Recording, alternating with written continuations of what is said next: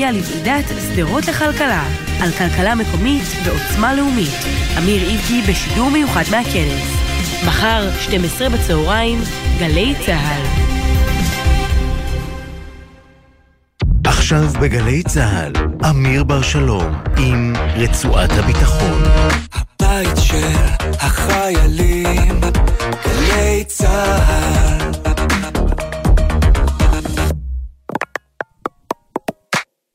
עכשיו בגלי צה"ל, אמיר בר שלום עם רצועת הביטחון. עורכת ראשית, טלי ליפקין-שחק. הבית של החיילים, גלי צה"ל.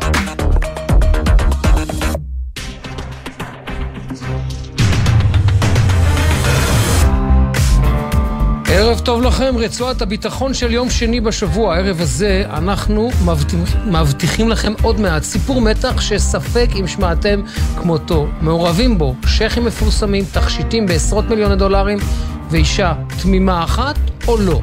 עוד מעט דוקטור מיכל יערי תספר לנו על מה שנראה לפחות כתסריט הוליוודי שהתפרסם uh, שלשום. אבל מעסיק הרבה מאוד דמויות מאוד בולטות במפרץ הפרסי. אנחנו נעסוק גם בהסכם הגרעין שמתהווה ככל הנראה בין ארצות הברית לאיראן עם הדוקטור אה, רז אה, צימת, ונסיים במעבדת הניסויים של נאס"א שתתחיל לפעול בעוד כחודש, ובמעבדה הזו ייסגרו ארבעה מדענים לשנה בסביבה שנבנתה בדומה למאדים, וכל זה לקראת המשימה המאוישת הראשונה לכוכב האדום. איתי נבו ממכון ויצמן יהיה איתנו. רצועת הביטחון עמוסה ומעניינת לפנינו, אנחנו מתחילים. האורח הראשון שלנו הוא דוקטור רז צימת, מומחה לאיראן במכון למחקרי ביטחון לאומי ומרכז אליאנס ללימודים איראניים באוניברסיטת תל אביב. שלום דוקטור צימת, ערב טוב. דוקטור רז צימת, אתה איתנו? אני איתך, אמיר, ערב טוב. אה, אוקיי, ערב טוב. אה, אז אה, דוקטור צימת, גם לך זה נראה כמו ישורת אחרונה של הסכם יותר מדי סימנים, והאחרון שבהם זה ההתבטאות אתמול של המנהיג העליון שאומר, אני לא שולל הסכם עם המערב. לא, למען האמת לי זה לא בהכרח נראה הישורת האחרונה, ואני גם אומר לך מדוע. אה, יש בוודאי מגעים בין איראן לבין ארצות הברית שמתנהלים לפחות בחודש, בשבועות האחרונים בתיווך הומני. היום אה, דובר משרד החוץ האיראני באופן אה, אה, בעצמו הודה שיש מגעים כאלה. אבל אני חושב שחלון ההזדמנויות לחזור להסכם הגרעין של 2015 נסגר לפני קרוב לשנה ואני לא רואה שום סיכוי שהוא יחודש בקרוב. מה שאני כן יכול לראות בתרחיש המרחיק לכת ביותר זה איזשהו מנגנון שהאמריקאים והאיראנים יגיעו אליו, סוג של מנגנון דה-אסקלציה, כלומר מנגנון שיאפשר אה, להפיג במידת מה את המתיחות הקיימת.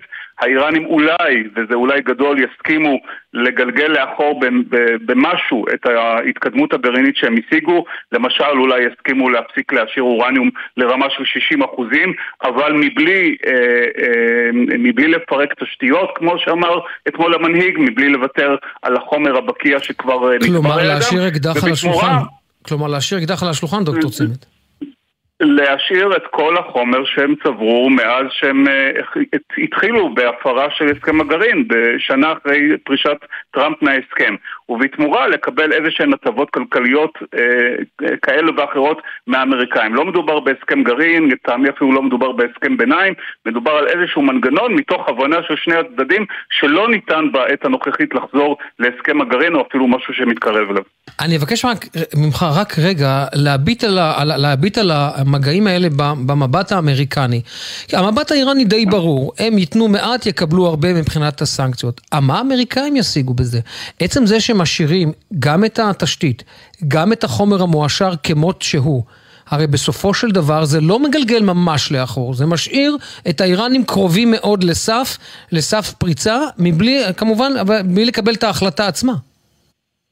כן, זה בהחלט נכון, רק שהאמריקאים מבינים אה, היום מה שהם אה, כנראה לא הבינו לפני שנה שלא ניתן בעת הנוכחית לחזור להסכם הגרעין עם איראן, הם מאוד רצו לחזור להסכם הגרעין, זו הייתה אחת המטרות המוצהרות של ביידן, אבל לפני כשנה האיראנים אה, הבהירו בצורה מאוד ברורה שעל מנת לחזור להסכם הגרעין של 2015 הם דורשים ביטחונות, גם סגירה של כל התיקים שפתוחים על ידי סוכנות הבינלאומית לאנרגיה אטומית וגם אה, הסרה, לא רק הסרה של סנקציות, אלא התחייבות אמריקאית שהסנקציות לא יוטלו מחדש. זה דבר שלא היה אפשרי לפני שנה, הוא בוודאי איננו אפשרי היום פחות משנה וחצי לפני הבחירות בארצות הברית, וכשזה המצב וכל האופציות העומדות על השולחן הן או גרועות או גרועות אף יותר, האמריקאים מנסים לכל הפחות אה, אה, להשיג איזשהו מנגנון שקצת ירחיק את האיראנים, לפחות בכל מה שקשור להשארת אורניום ל-60%. שהוא לא בטוח שהם ישיגו גם את זה. אבל האמריקאים מאוד חוששים מהמצב הנוכחי, הם חוששים מאוד שאיראן אה, עלולה בכל, אה, בכל רגע נתון להשאיר אורניום ל-90%, הם חוששים מתגובה ישראלית בתרחיש כזה, ולכן הם מנסים למצוא איזשהו מנגנון כדי להרגיע קצת את המצב עם איראן. כשאתה מנתח היום את המצב, אתה רואה את איראן ואתה הזכרת את זה, איראן למעשה נכנסת לסבב הזה של השיחות, אני לא נקרא לזה הסכם, כי אתה אומר שזה לא הסכם, אלא זה איזשהו, איזושהי הבנה של אה, דה-אסקלציה. אבל היא נכנסת לזה במצב אחר לחלוטין מ-2015, הרבה יותר חזקה, הרבה יותר בוטחת בעצמה. אולי המצב הפנימי הוא לא כל כך יציב, אבל כשאתה מסתכל על, ה, אה, אה, על איראן במישור הבינלאומי, היא חזרה לליגה, זאת אומרת, היא לא חזרה לליגה הערבית, אבל היא, היא התקרבה מאוד למדינות הסוניות. יש לה את הגיבוי הסיני המאוד מאוד חזק, יש לה היום קשר שהוא ממש אה, הדוק עם אה, רוסיה, היא יכולה להרשות לעצמה הרבה יותר. אני מסכים לחלוטין, אני חושב שמצבה של איראן היום הוא הרבה יותר טוב מהמצב שהיה ב-2015, או כאשר אה, הנשיא טראמפ פרש מהסכם הגרעין ב-2018. ראשית, היא הגיעה, אה, למעשה, היא באופן מעשי על הסף הגרעיני הצבאי. היא מעולם לא הייתה במצב הזה כפי שהיא מתמקמת בו בחודשים האחרונים. בנוסף לכך, כפי שציינת, יש התפתחויות חיוביות מבחינתה בזירה האזורית, בראש ובראשונה הסכם עם סעודיה והפגת המתיחות במפרץ הפרסי, גם, גם מול רוסיה וגם מול סין יש, מול, מול הסינים יש בוודאי יכולת להישען כלכלית על, ה, על הסינים בכל מה שקשור לייצוא נפט והמערכת היחסים שלהם עם הרוסים התקדמה מאוד מאז המלחמה באוקראינה ואפילו בזירה הפנימית בסופו של דבר אותן מהומות שפרצו בספטמבר האחרון דעכו במידה רבה כך שהייתי אומר שמכל הבחינות, גם מהבחינה הגרעינית, גם מבחינה בינלאומית וגם מבחינה אזורית מצבם היום הרבה יותר טוב מבעבר בעבר, וזה מחזק את מה שאמרתי שאין באמת סיבה של ממש לאיראנים היום בוודאי ללא ערבויות אה, ברורות מצד האמריקאים לחזור להסכם הגרעין או אפילו משהו שקרוב אליו. מלבד דבר אחד, ואני יוצא לי לעקוב אחרי הפרסומים שלך, ואתה כתבת אה, מאמר מאוד מאוד מעניין, אה, אני לא זוכר, השבוע או בשבוע שעבר, על משבר הפנסיות בתוך אה, איראן. כלומר, כלפי חוץ איראן כן מתחזקת במישור המדיני, הבינלאומי, אבל המצב הכלכלי הפנימי עדיין רעוע מאוד, והמאמר שלך פשוט סוקר את המצב הכלכלי, ואם אני מנתח את זה נכון, זאת אומרת, איראן בפני קריסת כל מערך הפנסיה שלה. כן, הייתי אומר שמשבר הפנסיות הוא אחד, הקריטר, אחד המדדים למשבר הכלכלי החריף באיראן. זה כמובן לא רק נושא הפנסיות, זה גם נושא של אינפלציה של, של קרוב ל-50 אחוזים, זה גירעון תקציבי משמעותי. האיראנים בהחלט זקוקים לכסף. אבל זה מאוד סימפטומטי, גם... נכון? זה מאוד סימפטומטי, זאת אומרת, אם זה מתחיל שם, זה יכול לחלחל עמוק הרבה יותר. זה בהחלט סימפטומטי, זה נובע אגב לא רק מבעיות כלכליות אלא גם מבעיות אחרות, למשל בעיה של הזדקנות האוכלוסייה באיראן. אין ספק, מצבה הכלכלי של איראן רע מאוד, אבל בסופו של דבר האיראנים צריכים לשאול את עצמם האם הם יכולים להשיג הטבות כלכליות מסוימות גם בתמורה לצעדים מינימליים שהם ננקטו בנושא הגרעיני.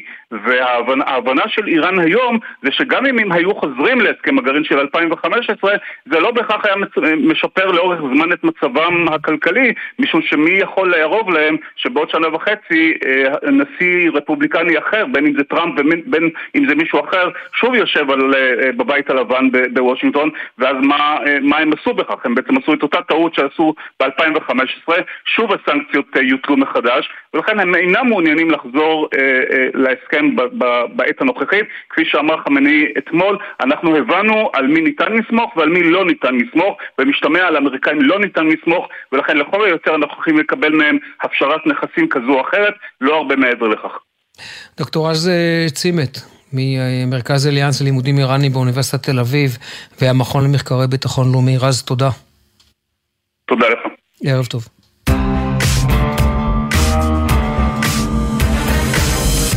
אני מאוד מקווה שהעשר דקות הבאות או התשע דקות הבאות יספיקו לנו לסיפור המתח הזה. שלום דוקטור מיכל יערי, מומחית למדינות המפרץ הערביות מאוניברסיטת אה, בן גוריון והאוניברסיטה הפתוחה. מה העניינים, אמיר? איזה כיף אתה מסדר את כל החברים שלי אייטם אחד לפניי. אני טורפת על רז, ואיזה כיף לכולם שאתם מאזינים לו. כן, אני, גם אני מאוד אוהב את רז ואת הניתוחים שלו, אבל אה, אה, אם שמעת את פתיחת התוכנית, אני הבטחתי סיפור מתח. ואני מודה, כשדיברנו הבוקר ואמרתי, אתה חייב לקרוא את זה, קראתי את זה. וזה, לקרוא את זה פשוט בנשימה, אה, בנשימה עצורה. בואי, תכניסי אותנו קודם כל למסגרת של הסיפור, ואחר כך נצלול לפרטים. יאללה, אז בתחילת דצמבר 2022, לא מזמן, אה, בית המכירות המפורסם, אותו בית מכירות שעושה מכירות פומביות, אה, קריסטיס, מקבל הודעה מה-FBI שהוא צריך לבטל עכשיו את המכירה הצפויה של יהלום ורוד גדול, מאוד מרשים, 13 אה, קראט, ומה מסתבר? מסתבר שהיהלום הזה גנוב. ממי הוא נגנב? הוא נגנב מאיש שיש לו הרבה מאוד יהלומים ובכלל יש לו הרבה מאוד כסף, ולאיש הזה קוראים אה, לא אחר מאשר חמד בן ג'אסם, שהיה במשך הרבה מאוד עשורים אה, ראש, הוא היה אה, בהתחלה שר החוץ הקטרי ב-30 שנה, ואחר כך הוא היה ראש ממשלת קטאר מ-2007 עד 2013, ומה שבמיוחד מעניין לגבי האיש הזה זה כמות הכסף האינסופית שיש לו. לבן אדם הזה יש שווי שמוערך ב-2 מיליארד דולר, ויש לו עוד הרבה מאוד נכסים אחרים, נדל"ן, קמעונאות, מה שאתם לא רוצים. ו... כתוצאה מכך, מן הסתם, יש לו גם הרבה מאוד השפעה וכוח. אה, הוא גם היה פיגורה פוליטית מאוד חשובה בהפגה של סכסוכים אזוריים. זה, זה, זה, אנחנו מדברים פה על בן אדם שיכול להרים טלפון למזכ"ל החיזבאללה ובמקביל לזה לביידן, ושניהם יענו לו תוך חמש שניות, כי, כי אתה, לא, אתה לא מנתק או לא uh, שם בהמתנה את uh, חמד בן ג'אסם. והאיש הזה מסתבר נפל לתרמית מאוד מעניינת עם כל היכולות הכלכליות שלו, בסוף גנבו ממנו יהלומים בשווי של 90 מיליון דולר. למה? בגלל אהבה, או ליתר דיוק אהבה נכזבת. אז איך זה עובד? זהו, אז איך, איך, זה, איך זה עובד, ורק אולי נקדים ונאמר, אה, שכל הסיפור הזה מתפרסם בלי שאותו שייח' בכלל מגיב, ומכאן תמשיכי, כי יכול מאוד להיות שיש כאן מאמץ אדיר שלו להתרחק כמה שאפשר מהפרסום הזה.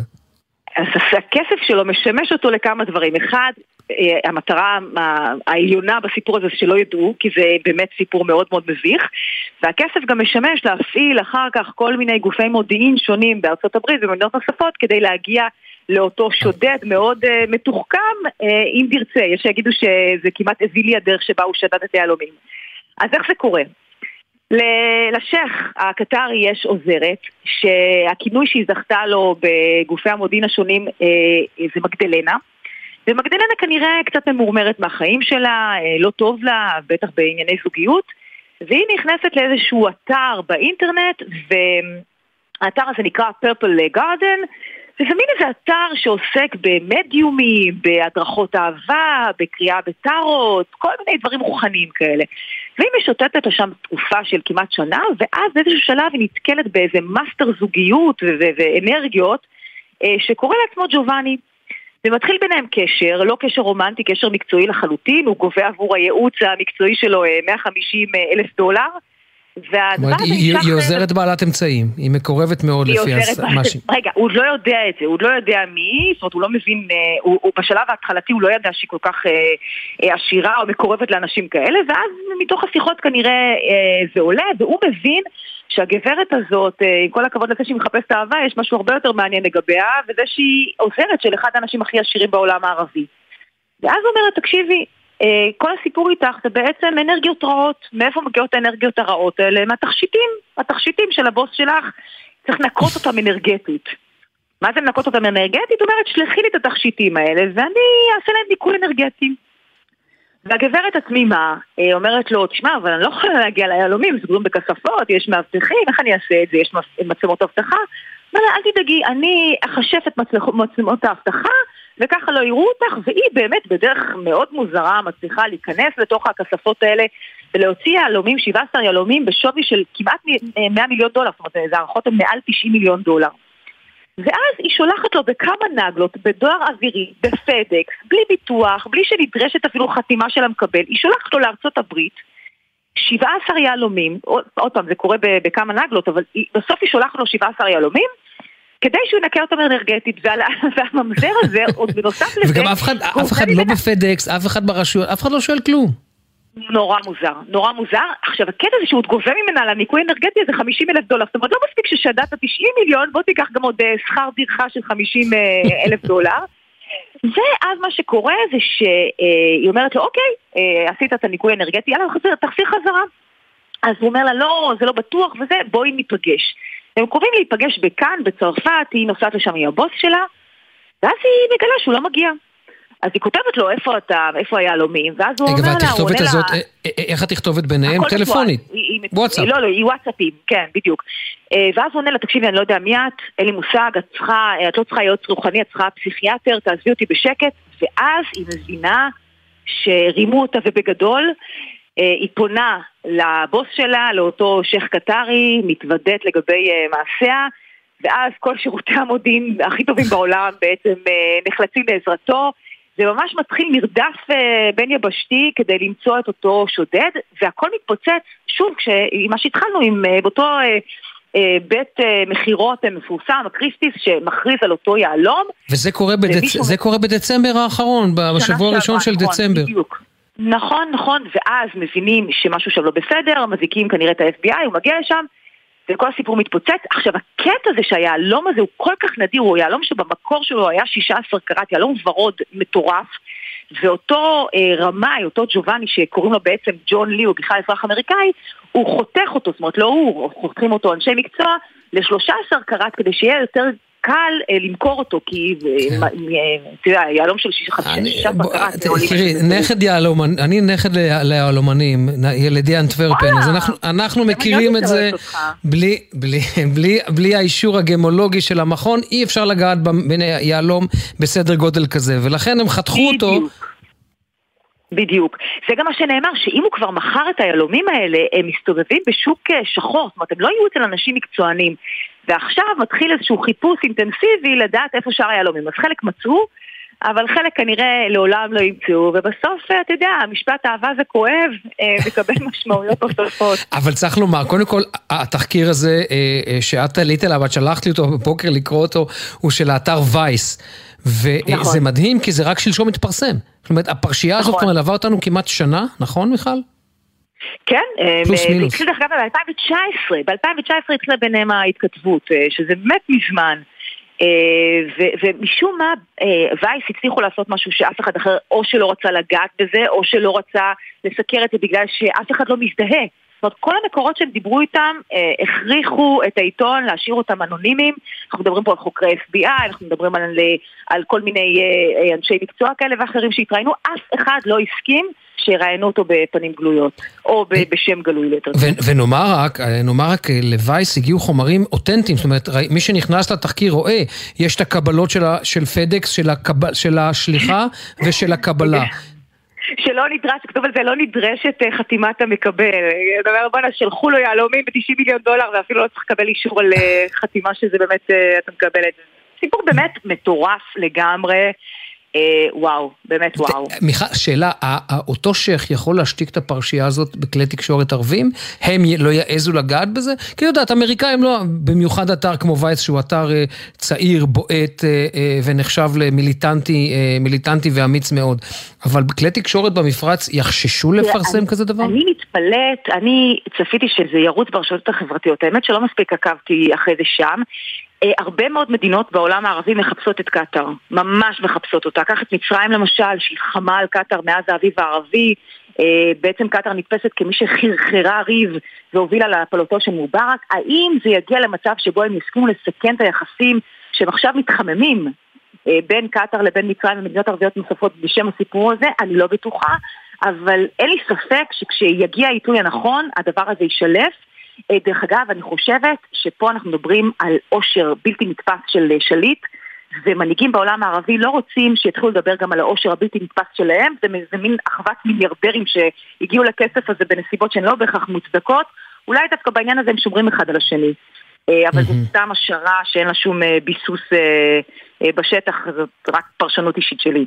אין, אין, זה פרשנות... כן, זה תסריט. אין ספק. תיארת לנו תסריט עכשיו, זה תסריט של סרט מתח שיש בו הכל, יש בו כסף, פוליטיקה, אהבה, גברים, נשים, רמאים, חוצי יבשות, חוצי מדינות. אבל איפה ישראל? איך, איך יכול להיות שיש ידיעה כזאת מסעירה ואנחנו לא שם? אנחנו הרי במרכז היקום, אני לא מבינה את הפדיחה הזאת. מיכל, תודה על לא הערנות. בכיף, אמיר, בכיף. יאללה, שיהיה לילה טוב. ערב. טוב. ביי ביי.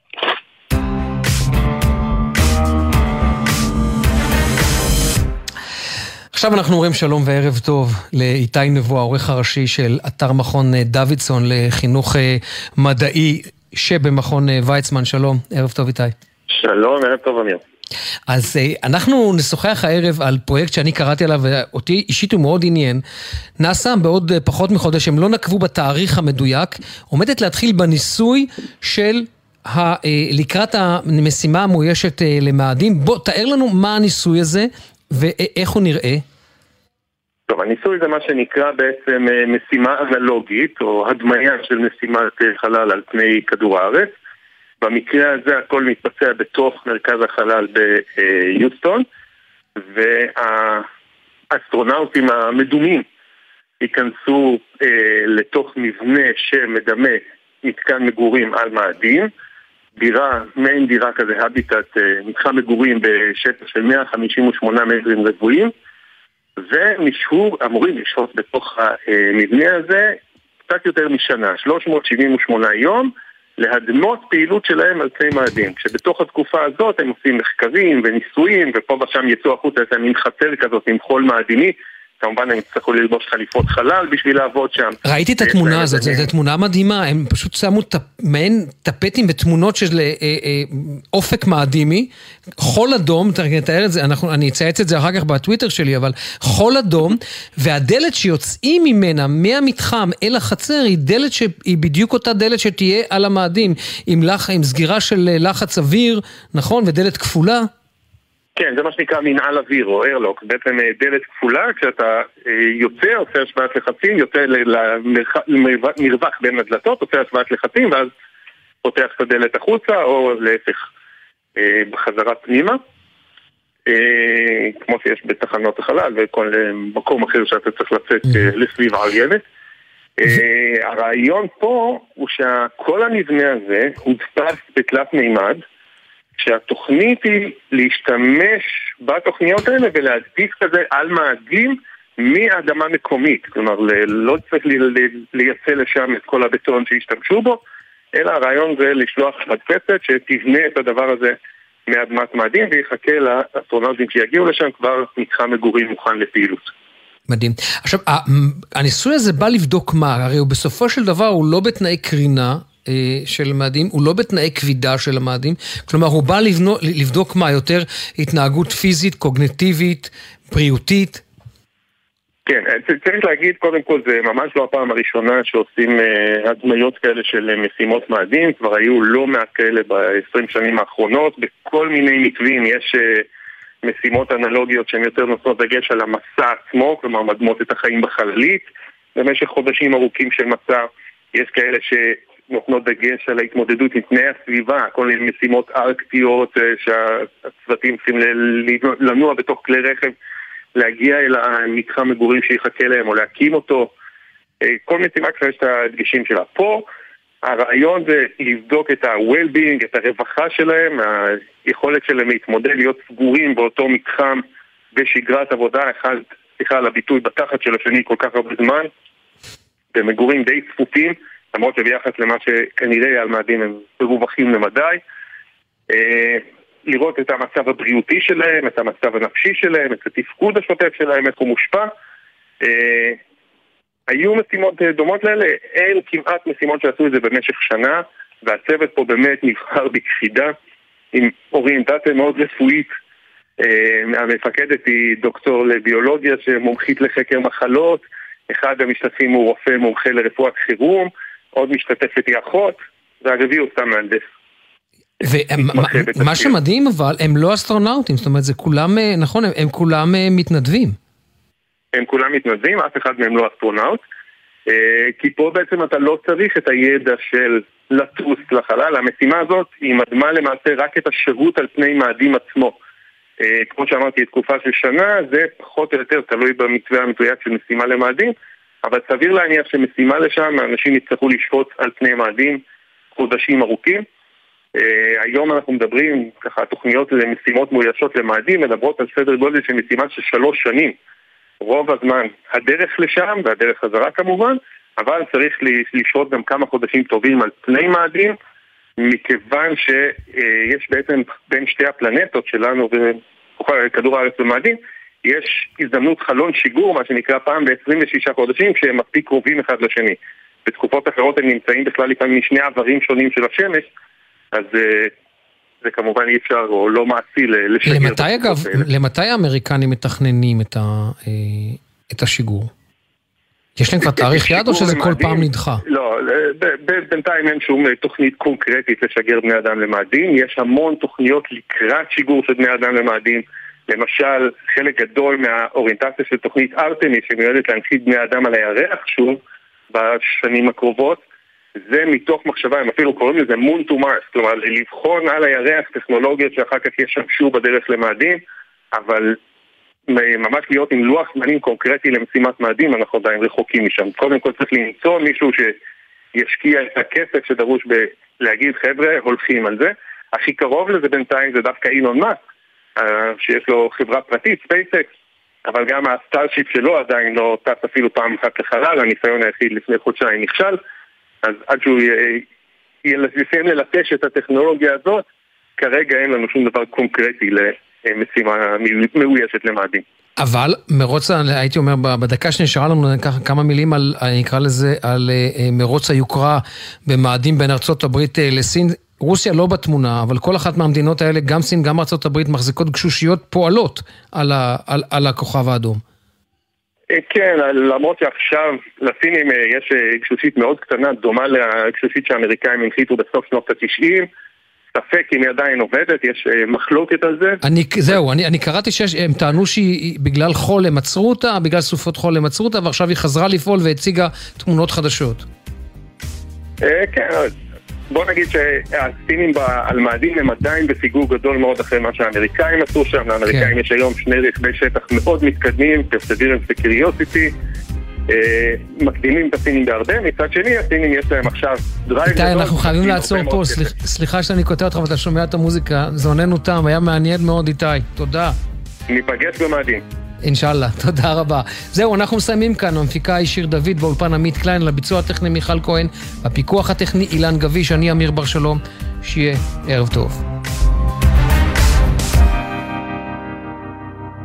בחסות אוטודיפו, המציעה מצברים לרכב עד השעה תשע בערב בסניפי הרשת, כולל התקנה חינם. כי כדי להחליף מצבר, לא צריך להחליף לשעות עבודה יותר נוחות. אוטודיפו. בחסות אייס, המציעה את אייס סייל. אירוע מכירות השנתי במגוון מחלקות. היום ומחר 40% הנחה על מערכות ישיבה למרפסת ולגינה. אייס. מה נשמע, נשמע, סוף השבוע,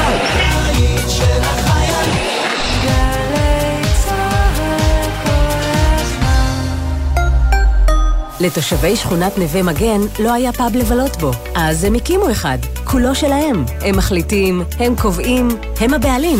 יזמות שיתופית, ככה זה פועל היום. יש לכם רעיון? אנחנו באגף לאיגוד שיתופי במשרד הכלכלה והתעשייה נגרום לו להתגשם ולהצליח. בואו להקים עסק ביזמות שיתופית, ולא משנה באיזה תחום. עסק שיענה על צורך שלכם. איך הופכים רעיון לעסק עם רווחה כלכלית, שוויון ושינוי חברתי? אצלנו כל התשובות. חפשו אותנו באתר האגף לאיגוד שיתופי במשרד הכלכלה והתעשייה. תגיד, לא הגיע הזמן שתחזיר את זה? להחזיר את מה? את נר החרס העתיק שמונח אצלך בבית? ואיך אני אמור להעיר את הסלון? הגיע הזמן להחזיר את העתיקות שיש לכם בבית. מבצע אם זה עתיק, מחזירים בקליק, של רשות העתיקות ומשרד המורשת יצא לדרך. יחד נרכיב את הסיפור של ארץ ישראל. חפשו ברשת מחזירים בקליק, משרד המורשת ורשות העתיקות. מבצע בלעדי לעמיתי מועדון חבר בסוזוקי. הנחות ייחודיות על מגוון דגמי סוזוקי, אסקרוס, ויטרה, איגני, סוויפט וג'ימיני. פרטים באתר מועדון חבר או חייגו כוכבי 9955 עד 7 ביולי. חבר זה הכל בשבילך גם ברחוב הזה שאתה נוהג בו עכשיו, האזרחית הוותיקה ליד מעבר החצייה עלולה לטעות ולחצות בלי להסתכל. עשרה כמה שפחות זה פי שניים סיכוי לחיות. בייחוד בתוך העיר, סעו לאט יותר. לא מתים מזה, כי כולנו יחד מחויבים לאנשים שבדרך. לפרטים נוספים חפשו אסקרלבד. החברים של נטשה בפסטיבל מדיטרני אשדוד. ואני מתבלבל ונופל עוד נגיעה ועוד עצב. מופע חגיגי בליווי תזמורת האופרה הקאמרית, מנצח ומאבד אילן מוכיח. מחר, שמונה בערב, אמפי אשדוד, ובשידור חי בגלי צה"ל. אתם מאזינים לגלי צה"ל.